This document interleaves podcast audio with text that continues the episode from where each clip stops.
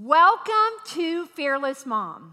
I am super excited to get this series started today. This is the last series of the spring. I can't believe it. This semester has flown by, but I truly believe that this series, if you will take the principles and begin to apply them, it can literally change the culture of your home.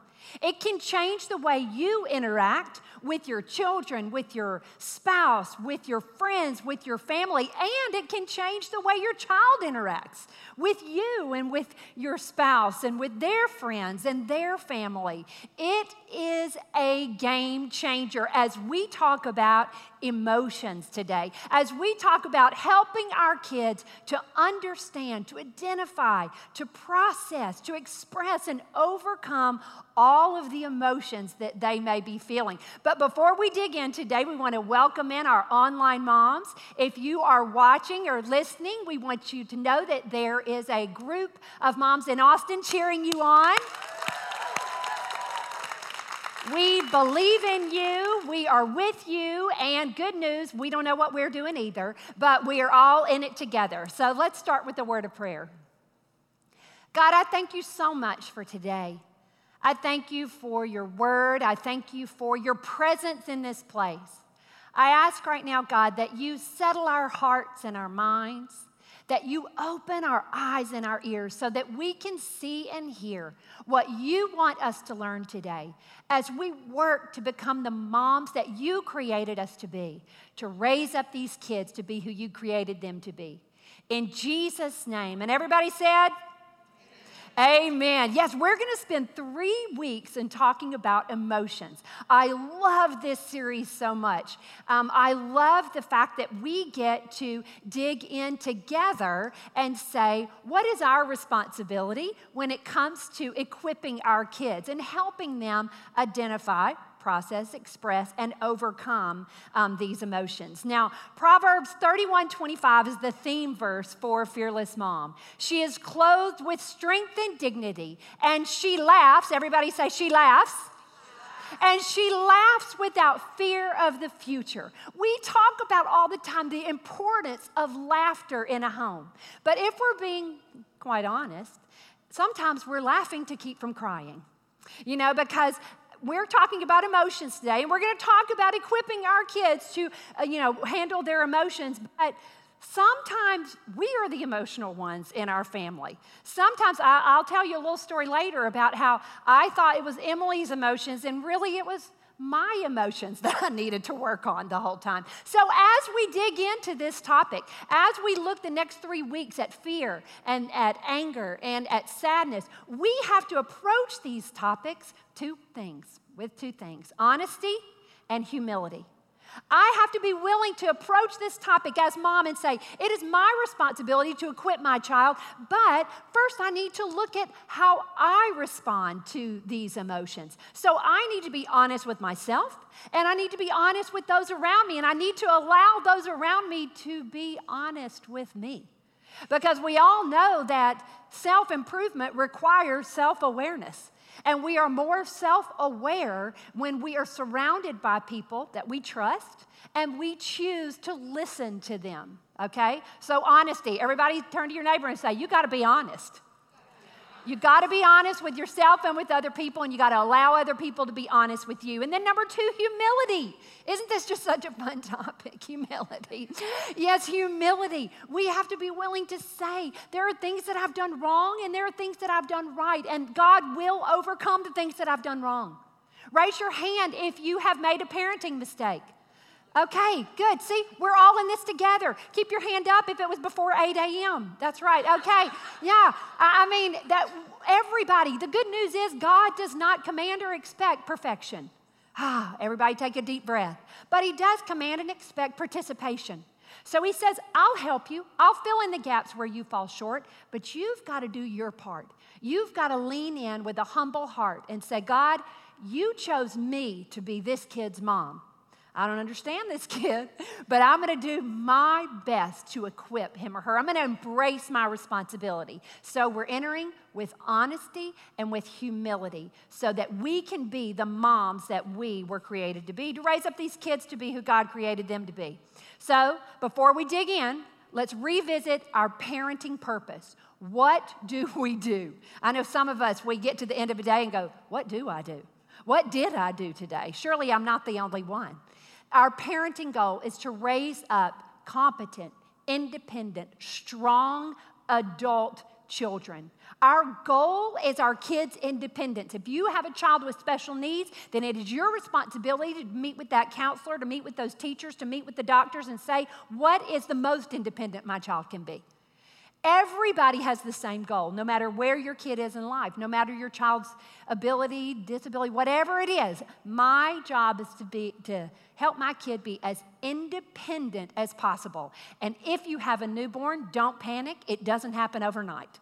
It is a gradual thing, and it is a passing of the baton of independence. And so we start out doing everything, but we're always in the mode of moving toward their doing. They're doing it. They're being independent. So, independence is the goal. And we know that independence builds confidence. The more you allow your child to do, the more confident and the more competent they become. Independence builds confidence. It's not about me and how it makes me feel. I love doing these things for my kid. Yes, but my kid needs to do these things for himself. So we have to understand that and understand that independence is a good thing. And then struggle builds strength. I have to get comfortable with my child being uncomfortable. I have to allow the struggle. And in that struggle, just like they struggle to crawl and we watch them as they develop, you know, physically, we need to allow them to crawl emotionally and relationally and allow that struggle because it will build their strength. But as we approach the um, emotions and teaching about uh, emotional health, we're going to talk about responsibility because taking responsibility builds emotional strength. Taking responsibility builds emotional strength. I'm going to assume responsibility for my words, for my actions, for my tone, for my facial expressions. I'm going to assume full responsibility, and then I'm going to act appropriately. You guys know, I tell all the stories. We have two children who are complete opposites. We have Emily, who at 24 is quite lovely. Um, she her behavior was not always so lovely, um, but she's lovely now. Emily, though, was free and quick to express emotion. As a matter of fact, you're never wondering what Emily is thinking or feeling. Now, she now is at 24, learns um, to, you know, decipher when to share all of her feelings, but she was quick to express. We didn't have to teach her, tell us what you're thinking, tell us what you're feeling. We had to say, hey, hey, reel that in, girl. You know, it was quite the opposite. She was quick to express. And then we have Joseph over here, who, well, he was to say that he was slow to express is an understatement because Joe was slow to talk, slow to. The thing is, though, he was feeling, he was thinking, he just wasn't as quick to express. So, Emily, quick to express, Joe was slow to express. Emily wears her emotions on her sleeve. Joe has the emotions, but we had to teach him how to express them. And so my kids are complete opposites. Odds are your kids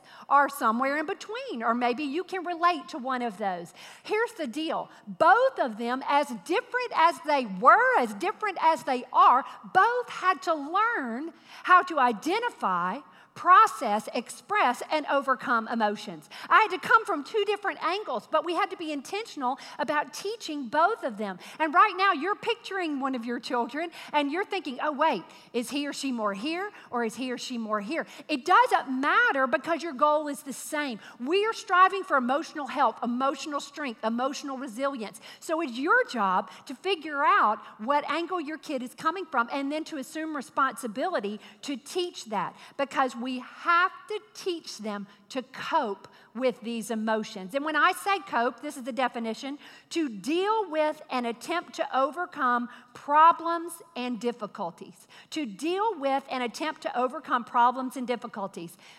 The way we pick our topics in Fearless Mom, obviously we pray and we say, God, what do moms need to hear? And we look at trends that are out there. And what we're noticing on college campuses, on um, high school campuses, and uh, with young adults is a lack of emotional resilience. They, they crumble at the tiniest disappointment. They fall and they, they can't get back up. I've fallen and I can't get up. You know, with the, the tiniest loss or hurt. Our job is to build emotionally healthy children, emotionally resilient children. We want kids who become emotionally strong adults. And so that's what we're gonna do. We want kids who can take hits and hurts and get back up, can experience frustrations and failures, but keep on going to meet obstacles or difficulty, but continue moving. That's the trend that we're seeing is that that is not present. So then our responsibility is to say, is there something I can do now to prepare my child for that later? And I do believe there is. I actually believe Scripture directs us there, and we've done a lot of research. And I think understanding our emotions takes us a big step there. We talked a little bit um, earlier in the year about Angela Duckworth. Angela Duckworth wrote the book Grit. Her definition of grit, which is really another word for emotional resilience, passion and perseverance for long term goals, willingness to work hard to make your desired future a reality, having the stamina, everybody say stamina. stamina. Say it again stamina. stamina. The stamina to stick with it despite the struggle, stamina, the strength to keep going. That's what we want. We want to teach our kids to dig deep, to rely on God, to find the strength, to surround themselves with friends, to find the strength to keep going, to take the hit. It's like if you picture a palm tree, you watch them, you know, in the um, hurricanes. They bend, they bend, they bend, they bend, and then they're back up. They bend, they bend, they bend, and they're back up. We want, that's what we want, palm trees. We want kids who bend but don't break. We want kids who um, their roots are deep and they're surrounded by good people so that they can be emotionally resilient. It is not just so that they get into college. I, I think there is, um, I don't know, I think there's a short sightedness oftentimes in parenting, and we think the be all and end all is to prepare our kids to go to college. And, and true, college is awesome, and that's for a lot of people, it's not for everybody. That's not the end game. Our goal is not that our kids do their best at their homework. That, that's a step toward the goal. Our goal is not that our child takes the hit, um, you know, when they don't make the A team, but keeps going. That's part of it. That's a step in the process. But see, we're looking toward adulthood. So when you look toward adulthood, you see all these other stages schoolwork, friendships, spiritual growth as a step toward maturity, emotional maturity, spiritual maturity, relational, professional, whatever it is. But we've got to think long term. And long term is hard when your kid is four because you're going, wait, I just want her to be happy. Yes, but what I really want is future happiness and fulfillment. And so I can handle a little struggle here if I say, okay, it's worth it because I know the truth is that grit, that tenacity, that emotional strength, that stamina, what's going to pay off when they're married? Because we all know you get to a bump in your marriage and you're like, what the what? You know? um, uh, what, what's happening here? This is not what I thought it was going to be, you know. But if you have that emotional grit, if you have that emotional health, you have that emotional stamina, now you push through. Or how about if they get to a point and they've prayed and prayed for something and God doesn't answer them and now they question God. They question. Questioning's okay. God can handle the questions. But what I want is a child who turns into a young adult, who turns into an adult, who says, God, I don't feel you, but I trust you. And so I'm going to have the grit and the stamina and the emotional well being to continue obeying even when I don't understand. You see, that's why we've got to look so far down the road because it gives us the courage and we have the grit to allow our kids to be uncomfortable. We have the grit to allow our kids to develop independence, even though really my whole identity is wrapped up in this kid. And it's not about me, it's about my responsibility to raise a healthy adult. And so it's, there's a lot packed in it, but stamina is key. So we want our kids to take responsibility and then use self control. Taking responsibility builds emotional strength. Self control, well, quite frankly, I mean, it's the answer to a lot of problems. and so I, I, can't get into it a ton today. I just want to tell you that next fall, we are digging into self control. And so I'm going to touch on it a little bit, but just know a lot more is coming. And I'm having a really hard time because I'm already studying for it. So I'm having a really hard time not talking about it today. So I am sticking with my notes now. We want our kids to develop um, self control, we want them to take responsibility and develop self control. Those are the keys to emotional health. Um, we want them to understand I cannot control others, but I can control how I approach and respond to them. I cannot control others, but I can control how I approach and respond to them. I cannot always control circumstances, but I can control how I approach and respond to them. I am not a victim of or a slave to my emotions. I am not a victim of or a slave to my emotions. Never do I want my kid to say, I couldn't help it. That's just what I do when I'm angry. I can't help it. Some children are born with a ton of self control. And really, you're just like, that's amazing. Their parents did a great job. Maybe. Maybe their parents were amazing, but some people have it in them. And then other kids, it, it's harder to teach self control. It's harder to get them to do it. And you look at them, and maybe if you've only got a baby, you look at them and you go, Boy, their parents really need to work on that. And you don't know, maybe their parents are working on it. Let me tell you something. Before I had Emily, who threw tantrums in every store every time, I would look and I'd be like, Oh my gosh, I mean, those parents need to raise the bar, you know? I mean, somebody needs to give her some consequences. Now I see a child having a tantrum, and I just smile real big, and I'm like, I bet that mom is awesome. And I bet she is doing the best she can, and I should buy her a snack. That's how I really feel now.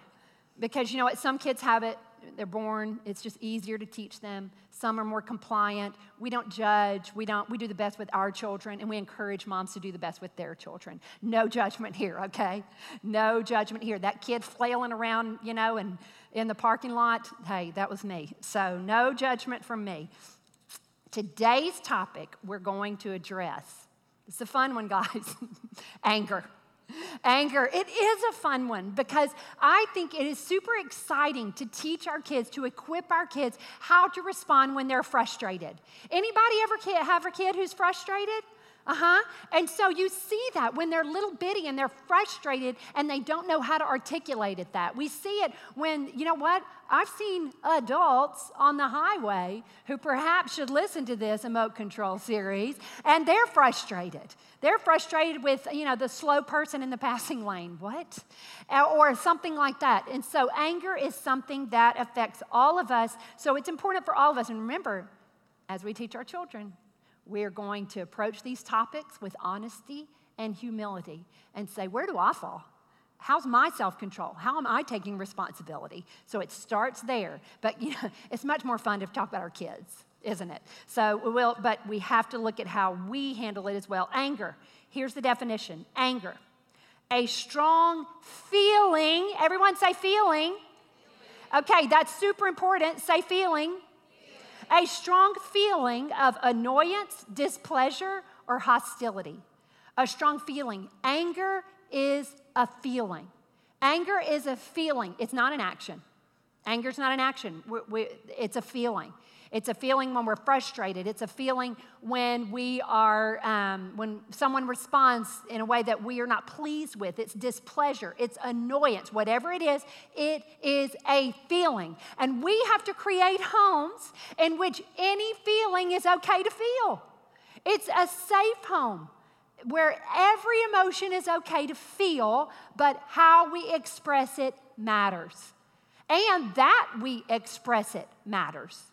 Remember, we said with Emily, I had to work on, you know, teaching her her tone when she expressed it. I had to teach her, we had to work so hard with her to temper her voice. Whereas with Joe over here, we had to teach him, we had to work just as hard, but it was more to trust his voice. Both needed to recognize the feeling, both needed to express the feeling in a constructive, productive, effective way, but one needed to tamp it down, put it into words, speak, and the other one needed to pull it out and speak. So if you have an SWB or a super passionate kid, you're probably working on tempering that voice. If you have an EGC or an easygoing compliant, then you're needing to give that kid more opportunities to speak. Odds are you walk in somewhere and you speak for them. And if your child can speak, your child can speak an order. Your child can speak to other family members. Your child can express himself. It requires your patience. I may have said it before this year. I know I've said it before, but it is so uncomfortable when a child who is slow to speak is in a public environment and we have a tendency to jump in and to feel their discomfort and the discomfort of everyone around them and speak for them or say, he's shy, she's shy. I'm to encourage you to back off and to let it sit and let them speak. Because the more they use their voice, the more they'll trust their voice. And so give them opportunities to speak. Over here, you're probably not going to have to encourage them to speak too much, but you need to encourage them to use the right tone. And sometimes you have to teach them to listen. You know, you have two ears, one mouth. That's all I'm going to say. So you have to teach them to listen. Either way, we are trying to equip them. Um, I'll give you an example of a parenting opportunity that I had with Emily and anger. Actually, I have a list of examples from which to choose, but I'll pick this one. Um, we had just moved to Austin. Emily was about three years old. I had joined a community Bible study because our church wasn't really in existence yet. And um, so I had uh, joined this program so that I had. Um, somewhere to learn the Bible with other women and actually somewhere to go because I didn't know anyone in Austin. And so we had been meeting a while. I hadn't told anybody that Mac was a pastor or that we were planning a church. And so we all go, to, our group went to lunch one day at, you know it, Chick fil A. And so we are at Chick fil A, and um, I had just told, you know, the kids were playing so nicely in the play area. And um, I um, tell them, yeah, my husband um, is a pastor. Um, where's the church? We don't have one. But he, we, we're planting a church. Where does it meet? Oh, nowhere yet, but it's coming, I promise. And so I'm telling them about the church, you know, and, and we're talking. And then I realize, like, oh, it's time to go. And so, now, to be fair, I had told Emily and Joseph, you can get ice cream before we leave. To be fair. That's irrelevant at this point, but here we go. So I stick my head in after I've told all the women that my husband's a pastor and, you know, we're starting a church. And I stick my head in the play area. Come on, Emily and Joe, time to go. Emily turns around. You said we were getting ice cream. I turn, I go, oh, you're right, I did. And now we're not. So I say, come on, well, obviously, Emily obeyed immediately and saw the error. No, she did not.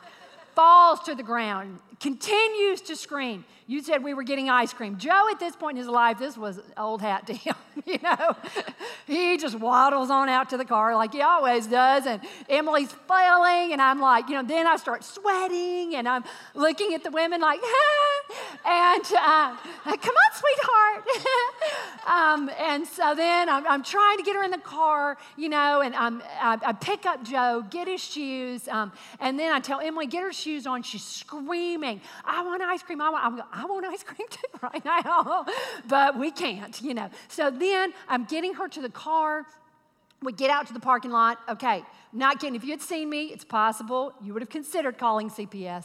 But I wasn't doing anything. You've got those kids. If they don't want to move, you're not moving them. So in the middle of the parking lot, she falls to the ground. So I have an option there. I've got Joe on my hip, you know, all that. Don't pick them up by the arm. Their shoulder will pop out, you know, whatever. I'm like, uh, I mean, her elbow. I'm like, at this point, I mean, I got no choice, you know. So I'm dragging her. She's flailing. She's screaming. Needless to say, three other moms had chosen to leave at the very same time.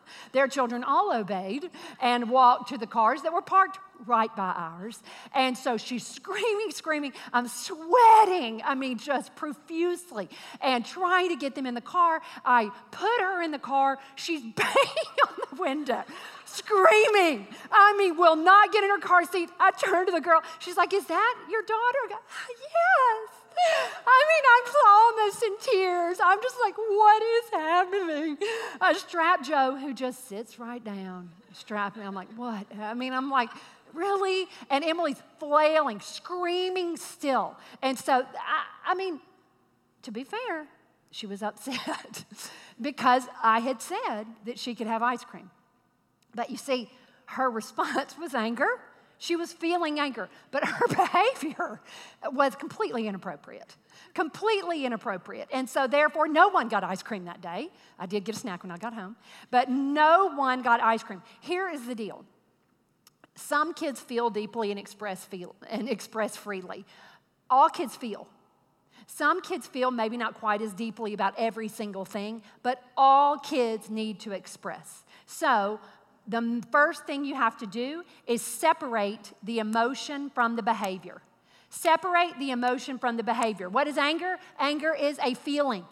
You can feel anything, but how you respond matters. Your choices you make, the actions you take, your behavior is separate from your feelings. We have to separate the emotion from the behavior, the feeling from the action. I, as mother, my tendency is to understand why and then lower the bar.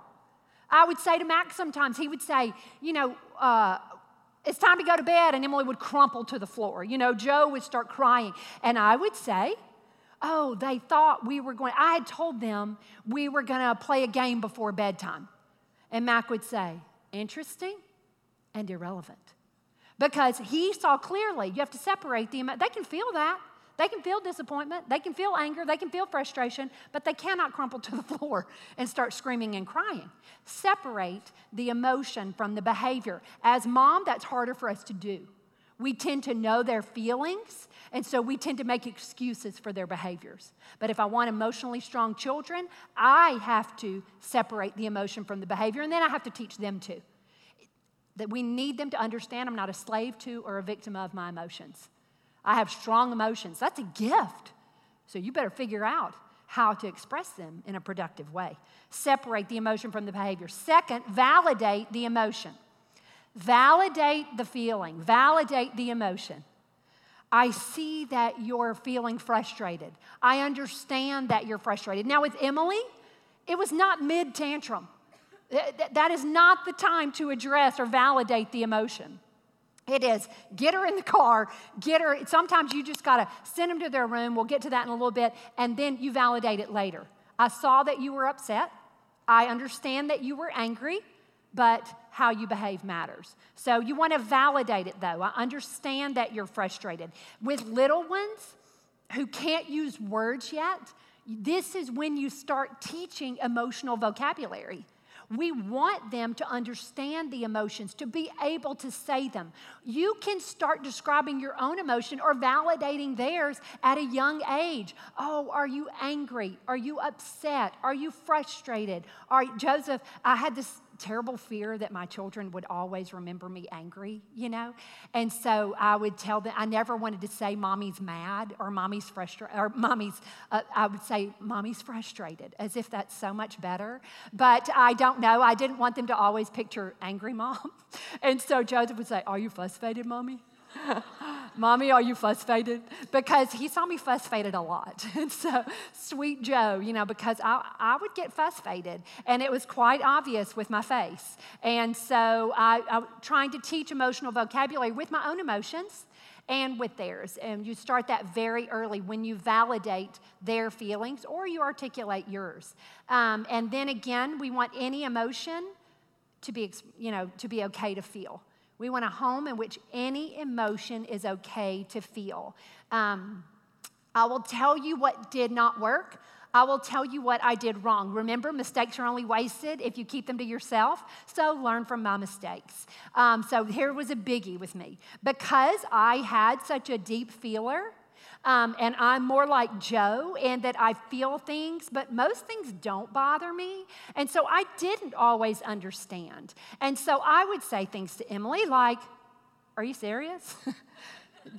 don't let that bother you. You gotta, you gotta get over that. You need to let that go. You need to get, uh, are you mad about, do not be mad about that. Do not be upset about that. Emily's car seat was twisted. I'm like, is this a joke? You know, I, am like, uh, but it, but it was real to her. And in, I did the opposite of validate emotion. I actually looked at her and told her that her feelings were wrong. Her feelings were her feelings, and they were different from mine. And I couldn't say, I understand that you're upset. I had, that would have been completely dishonest. I had to say, I see that you're upset. I see that you're frustrated. I can tell that you're mad. I can tell that that bothers you. Instead of, oh, no, girl, you can't let that bother you. It was already bothering her. And so that was completely fruitless for me to say, don't let that bother you. And if you've got a deep feeler, acknowledge it. Acknowledge that, it, particularly if you're not a deep feeler. You know, or I feel deeply, but I feel deeply about like three things, you know? Whereas Emily feels just as deeply, and that is a gift. If you've got a deep feeler, if you are a deep feeler and you've been told you're so emotional, you've got to calm down, telling someone to calm down it never works, you know. 100% of the time it's failure. you know, calm down. That is not helpful. And if you've got all those emotions and you've been told that they're a nuisance, they're a gift. They are a gift. It is people who feel passionately that change the world and that make changes in this world. And maybe you're, you're thinking, well, not much bothers me. Well, those three or four things, maybe you're going to change the world in those three or four things. But don't, just because you're a deep feeler, you've got a kid who's a deep feeler, that's a good thing. It's your responsibility to help them articulate it. And we always say that we want a home in which you can, eh, the child walks in, I'm home, I'm safe, I like it here. And it's not just about physical safety, it's about emotional safety. I can express anything in this home. I can express my emotions, and no one will make me feel stupid for feeling it. I can say this bothers me and no one will mock me for it. I will say that I am upset about this and no one will tell me, well, you need to get over that. We listen, and even when we don't understand, we validate. Even when we don't understand. And we're going to talk more about it when we talk about fear. We don't want to feed fears. And then we talk about sadness. We're, we're going to talk about it. But as far as anger, our approach is I see that you're upset. And so now we got to figure out how to help you express it in the right way because we have to give boundaries about how to express it. Um, I know that I've told you guys before that when Emily was four, I took her to a counselor because Emily feels things and expresses things, and she was she was very passionate about everything, and I didn't know what to do with that. My degree is special education. I took classes, uh, you know, many classes on behavior management, and I didn't know what I was doing. Nothing was working. And um, so I took, and I, I, thought, you know, she has hormones. You know, she has hormone issues. And so I told her, I took her to the counselor, and uh, I said, you know, could it be her hormones? And she said, well, no, it, it could be your hormones.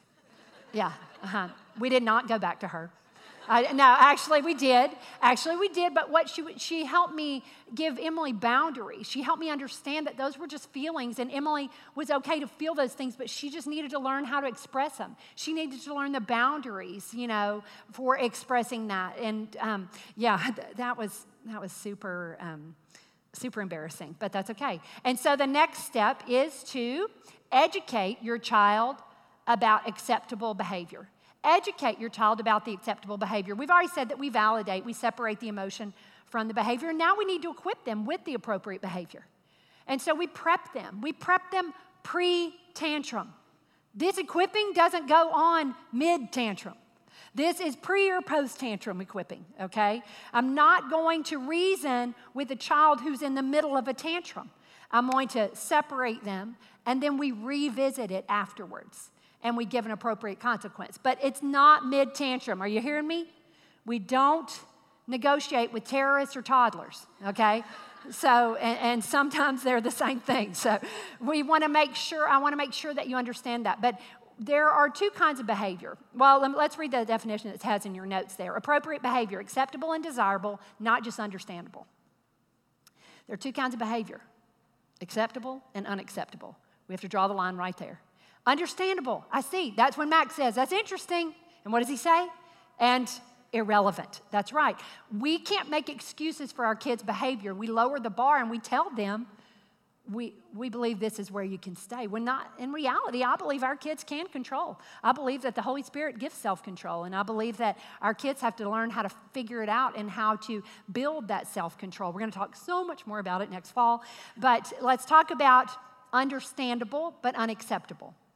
Let's say a sister is rude to her little brother, hypothetically speaking, because he is annoying her. And so she yells at him. Is it understandable? Yes. Is it acceptable? No. So let's say that, hypothetically speaking, a teenager is embarrassed by her mother and she is not wanting to interact with her, and so she rolls her eyes.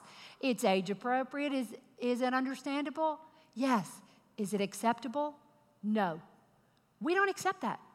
The moment my child raises her voice, boom, conversation over. I wanted to hear what you had to say. I wanted to talk to you about it, but you will not talk to me that way ever. Period. You can be frustrated, you can disagree, you can be mad at me, but I am the mom and you will speak to me with a respectful tone. Period. Well, my child can't, can't yet. It's your job to teach them how to. And so we draw the line at disrespectful behavior. Is it understandable? Yes. Is it acceptable? No. And let me tell you something. I mean, if, if you've got a free expressor and a big emoter, it's a wonderful thing. You have to be relentless about this. You have to be relentless about this. And you go back, you put them in timeout, let's say, and you go, that behavior was unacceptable, put them in timeout, go away. This literally happened to me for 45 minutes one time. Um, I'll go back, Emily, what do you need to do to come out of timeout? Tell Shuggy I'm sorry. That's right. Are you going to do it? No, ma'am. Go, okay. Uh, scream, scream, scream, scream, scream. Go back. Emily, what do you need to do to come out of timeout? Tell Shuggy I'm sorry. Are you going to do it? No, ma'am. Okay. Scream, scream, scream, scream, scream. My mom's going, it doesn't matter. I don't care. She doesn't have to tell me. I'm going, no, mom. Unacceptable behavior. She has to have boundaries. Go back. Emily, what do you need to do to come out of timeout? Tell Shuggy I'm sorry. Are you going to do it? No, ma'am. Okay. I go out. Lunch goes. You know, Joe, I mean, he doesn't, he's not even phased by it anymore, you know.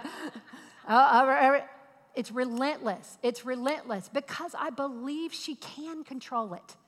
And it's my responsibility to help her believe she can control it. And so, does it take, now it takes over time. She didn't control it after I did that two times, and you'll never have to go back. No, no, no, no, no, no, no.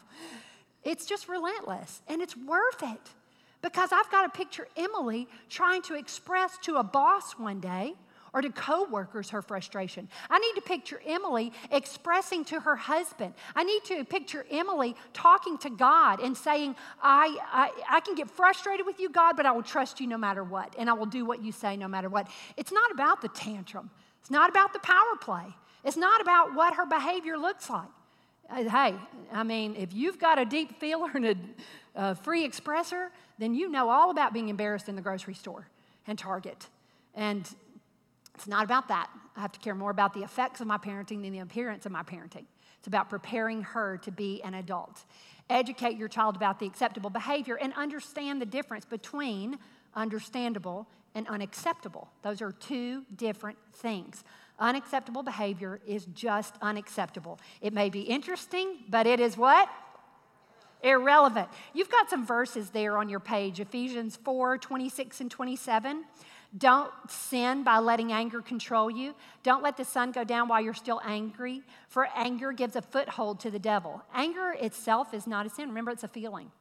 It's what you do with it, it's how you express it, it's your response to it. That's where we separate the emotion from the behavior, the feeling from the action. We validate that emotion. That's real. Now, articulate. If you've got one like Joe and you can see them getting angry, my responsibility is to say, I can see that you're angry.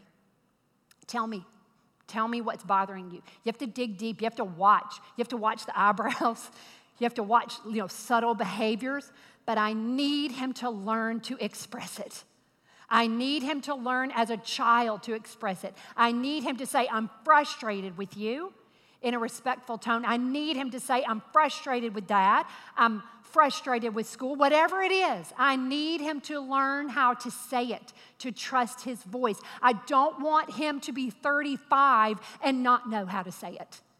It is I, I, am investing in his future marriage, in his future job, in his future spiritual walk. I, it's not about today, it's about down the road. And so the verses, when we talk about unacceptable behavior with siblings and those boundaries about um, expressing anger in our home, we said, You can be angry, you can be frustrated, I totally get it, but you will be frustrated in your room and you will not destroy property. You're not going to make other people miserable. So, no screaming where we cannot, we would separate them. And those were our boundaries. That's what the counselor told us to do. And so, those were our boundaries. Um, when they're little bitty, and it's unacceptable behavior. Maybe they don't even talk yet. You're like, well, she doesn't know it's wrong yet. And she won't until you tell her. And so they do something, you go, no, ma'am. You change your tone, you change your face, you clap, you snap, whatever. You, te- you address the you know, unacceptable behavior, inappropriate behavior, you address it. Even when they don't understand. My job is to teach them. That's your job, teach them. And so, whatever consequence you need to give them and empower them, I see you're angry, you cannot hit. No, ma'am. And you give a consequence. You take the toy away, whatever it is. But you find boundaries for your child to express that anger. I will tell you this if you have multiple children or if you have neighborhood friends, this is the training ground. This is the training ground for expressing anger. And so, whatever you're like, oh, they're siblings, they fight. Yes. And sometimes you say, I'm going to allow them to work it out. This is where you pray for wisdom and discernment. But other times, I use it as training ground. And I say, you know what? Yes, I get it that you're frustrated. You must be kind to one another. And so we've got scripture there for you John 13, 34, and 35. A new commandment I give to you that you love one another, even as I have loved you, that you also love one another. By this, men will know that you are my disciples if you have love for one another. Jesus is very clear. Your life works best when you love one another. And so we want to empower our children. That's the expectation. That's the bar. That's the acceptable behavior. Anything less than that, I'm going to address. And so, did I get in the middle of everything? No. But if I knew that they saw me, now I had to address it. Does that make sense? If, if they saw me, see them, now I had to address it. If I'm in the room, now when they get older, sometimes I'm like, hey, come on, you know, figure it out, or I'm gonna get involved. And so, but love one another is the bar. Be kind to one another, tenderhearted, this Ephesians 4:32. Forgiving each other just as God in Christ has also forgiven you. Love one another. Be kind. That's the bar. That's the bar. Are they always going to do it? No. Do you always do it? No. But you know life works best when it does and you give a consequence. We've got Discipline Simplified reviewed for you there. There's a whole lesson on it. There, there's a whole um, part about, you know, how to discipline your kids, especially if they're SWBs. But we'll go over it real quick. You establish the desired behavior, articulate and model the desired behavior, Give positive consequence when the desired behavior is displayed, give negative consequence when it's not. And then the last one is key rinse and repeat over and over and over. But I, I, this consequence isn't working, and over and over. But I don't think he's getting it, and over and over and over. You know, I'm tired of doing it. Yeah, I get it. I get it. And over and over again. It's your responsibility. And so you say, here's the bar I believe that you can do it. God will fill in the gaps where you fall short. Lean into Him. He'll give you the strength you need. You do have self control. You figure it out. You can do it over and over. Patient. Be patient. Be patient. It is so worth it, so worth it. Teach them it's okay to be mad, it's not okay to be mean. It's okay to be mad, it's not okay to be mean. Then you're going to give them some tools. So you give them the consequences, now you're going to give them tools. This is our biggest one when you feel angry, take a breath, take a break, watch your tone, watch your face. Take a breath, take a break, watch your tone, watch your face. Take a breath. I mean, literally. If we can equip our kids to recognize this is a feeling, that's the first step. This is a feeling. Separate the feeling from the behavior. We teach them you're feeling angry, you're feeling frustrated, you're feeling sad. Breathe. Literally, when we drop our heart rate, when we breathe slowly, we are now much more likely to find compromise and solutions to the problems. You literally move your thinking from your emotional response to your logical response, from your amygdala to your prefrontal cortex. I'm so sciency. But from, so take a breath. Teach them. I see you're frustrated. Breathe. One, two, three. One, two, three. One, two. That, that is a huge thing to teach them. That is a great life skill. Before you react, think about how you need to respond. So you think, stop at the feeling. Isn't that so simple? Try it on yourself this week. It's amazing. It's amazing. Take a breath, take a break. You know, it doesn't have to be handled immediately. Take a breath, take a break. I'm gonna come back to this. I'm gonna go get a snack. Snack always helps me think better. Think. You lower your heart rate, lower your blood pressure, lower your breathing rate. Now you're much more likely to think rationally and respond instead of react. Take a breath, take a break. Here's where self control comes in. Watch your tone, watch your face. I want to hear you. I know you're frustrated. No, no. You can control that. I can't help it. Oh, yes, you can. Yes, you can. Watch your tone, watch your face. Remember, we want to teach our children you're not a victim of or a slave to your emotions. You, you are much more capable than you realize.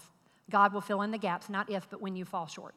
So, whether you have a free expressor or a slow to express, everybody needs to figure out how to express it. Need to identify, process, express, and overcome. Need to learn how to cope. Need to learn how to make this a productive conversation, a productive feeling. I do feel deeply. I don't feel deeply. I, wherever you fall, if you know it helps your marriage, you know it helps your friendships, you know it helps you professionally, you know it helps you spiritually. If it helps you, you know it's going to help your children. So you do your best. Now, yes, all these tools are great, but the primary way our children learn, and this is not about making you feel guilty, the primary way our children learn is that we model it for them. We are fountains, and our children drink from our overflow. What are you spewing? It's not about guilt, it's about opportunity. It's about saying, you know what? How I respond to the other cars on the road affect how my child is going to handle anger. How I respond to these terrible refs, to these terrible judges, to these terrible, it's going to affect how my child responds. How I respond to my husband, how I respond to whatever it is, affects how my children are going to process anger. It's not about guilt, it's about opportunity. And to be quite honest, it's about responsibility. We have we have the responsibility to grow up these kids, to equip them for life. And we know that their life will work better with emotional resilience. Their life will work better if they understand how to articulate their anger, their frustration in a productive way. So we can do it. We can do it, and God will fill in the gaps when we fall short. Not if, when we fall short. Let's pray. God, I thank you so much for this day. I thank you for your word. I thank you for your promises that you give us what we need. God, we ask right now for the wisdom and the discernment, for the courage and the grit, for the stamina and the tenacity to do our jobs to prepare our kids for life, to help them build emotional resilience, to help them develop emotional health. Show us, God, what we can do in our own lives so that we can help them as they build their lives. In Jesus' name, amen. Amen. Thank you, Julie. Well, don't you just love how Julie can take something as complicated as helping your child press, process emotions like anger into simple, practical steps? Um, how many of you have seen the movie Inside Out, the Disney movie? It's, if you haven't seen it, it's a really clever animated film about a little girl named Riley whose life is, up, is uprooted when her family moves from the Midwest to San Francisco. And her emotions, joy, fear, sadness, anger, and disgust, all conflict on how to best help her navigate a new city, a new home, a new school. And through her transition, we learn that just like Riley, our emotions have a purpose, even anger. For example, fear keeps us safe, disgust keeps us from being poisoned, both physically and socially. And anger, anger has a um, deep uh, desire to help us ensure that things are fair.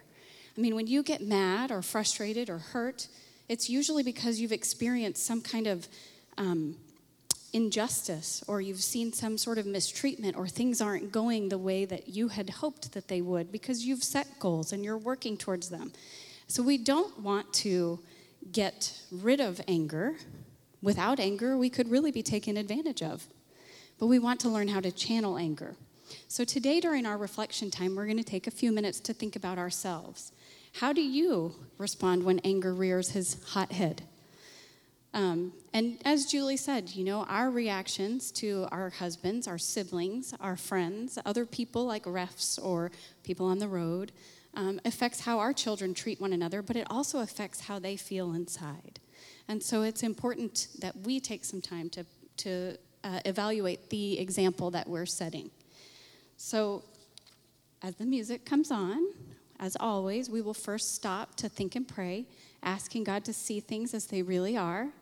And then we will evaluate, taking an honest look at how we respond when we're mad, hurt, and frustrated. We'll separate our own emotions from our own actions. And then we'll make a list. We'll jot down the improvements that we can make. And then we'll end with the most important part the commitment to the fight. It's the hardest step because this is where we have to take action and work to get better at our response to anger and conflict resolution. And for those of you who are walking, watching online or listening online, this is your cue to grab a pen or pencil and set a two minute timer so that you can participate as well. If you will, bow your heads with me. Heavenly Father, thank you for this morning. Thank you for Julie's practical advice and tools for helping our children process anger. Thank you for giving us hope that we can and we will survive our children's tantrum phase. God, as we take a few minutes to, to reflect today, help us see our own behaviors around the feelings of anger with clear eyes and a calm heart. Help us acknowledge our strengths and identify our weaknesses. And as in, in the coming weeks, as we work to make changes to the way we process anger, please hover over us and give us the strength to master it. And when we don't, Please fill in the gaps when we fall short. I ask all this in the name of your Son, Jesus. Amen.